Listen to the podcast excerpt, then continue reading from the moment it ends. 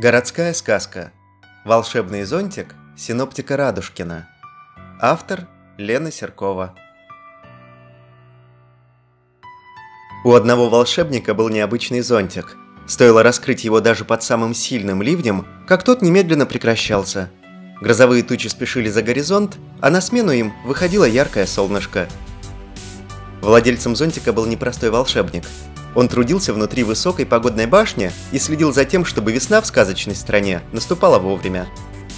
На квадратной табличке, приколотой булавкой к зеленому халату волшебника, было написано «Синоптик Радушкин. Весна». Радушкин гордился своей работой, ведь нет ничего лучше, чем дарить людям теплые деньки и спасать от проливного дождя. А кто не любит весну? Все ее любят и ждут. Больше, пожалуй, ждут только лето, Однако летнему синоптику Веселкину Радушкин не завидовал. Лето – пора школьных каникул, время крикливых детей на улицах, а волшебник не любил шум. Он любил пение птиц, что возвращались с юга домой. Как только наступал март, Радушкин раскрывал свой волшебный зонтик и летел над городами и деревнями.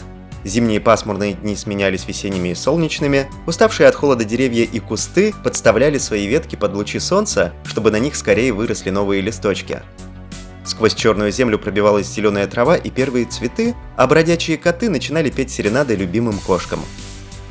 Радовались весне и люди. Они прятали зимние куртки, пальто и шапки подальше в шкаф, открывали окна и впускали в дома свежий весенний воздух. В погодную башню Радушкин возвращался только в мае. На большом рабочем календаре он отмечал последний день весны и уходил в отпуск. Так волшебник трудился из года в год. Однако в этот раз все пошло наперекосяк. А все потому, что синоптик Хмуркин, который заведовал осенними дождями, был очень рассеянным и невнимательным. Он просто-напросто забыл перевернуть свое волшебное ведерко, из которого лился осенний дождь, обратно на донышко и ушел в отпуск. И вот, представьте себе, сколько воды было на улицах сказочных городов и деревень.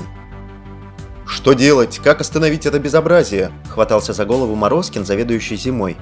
Он никак не мог найти Хмуркина и заступить на свой пост, чтобы усыпать землю снегом.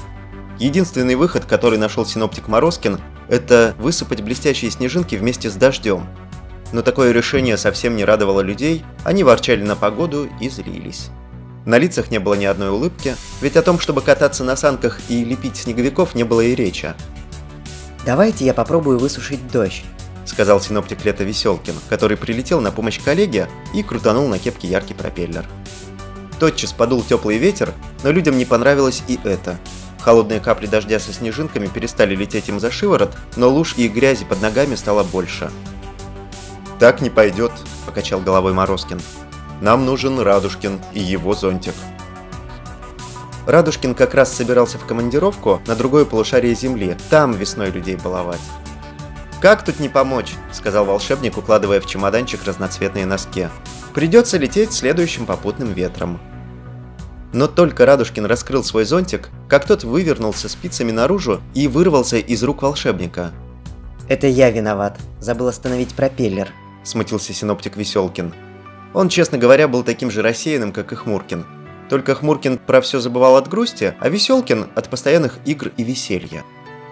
«Глядите, сработало!» – обрадовался Морозкин и надел волшебные варежки – Теперь можно и зиму начинать. И правда, как только зонтик Радушкина вернулся к своему владельцу в руки, серое небо разгладилось, а из-за туч выглянуло солнышко. Только вот по крышам все равно стучали мелкие капельки дождя. «Неужели снова дождь?» – удивились Веселкин и Морозкин. От ветра Веселкина с дождем Хмуркина и снегом Морозкина волшебный зонтик, спасая времена года, пострадал.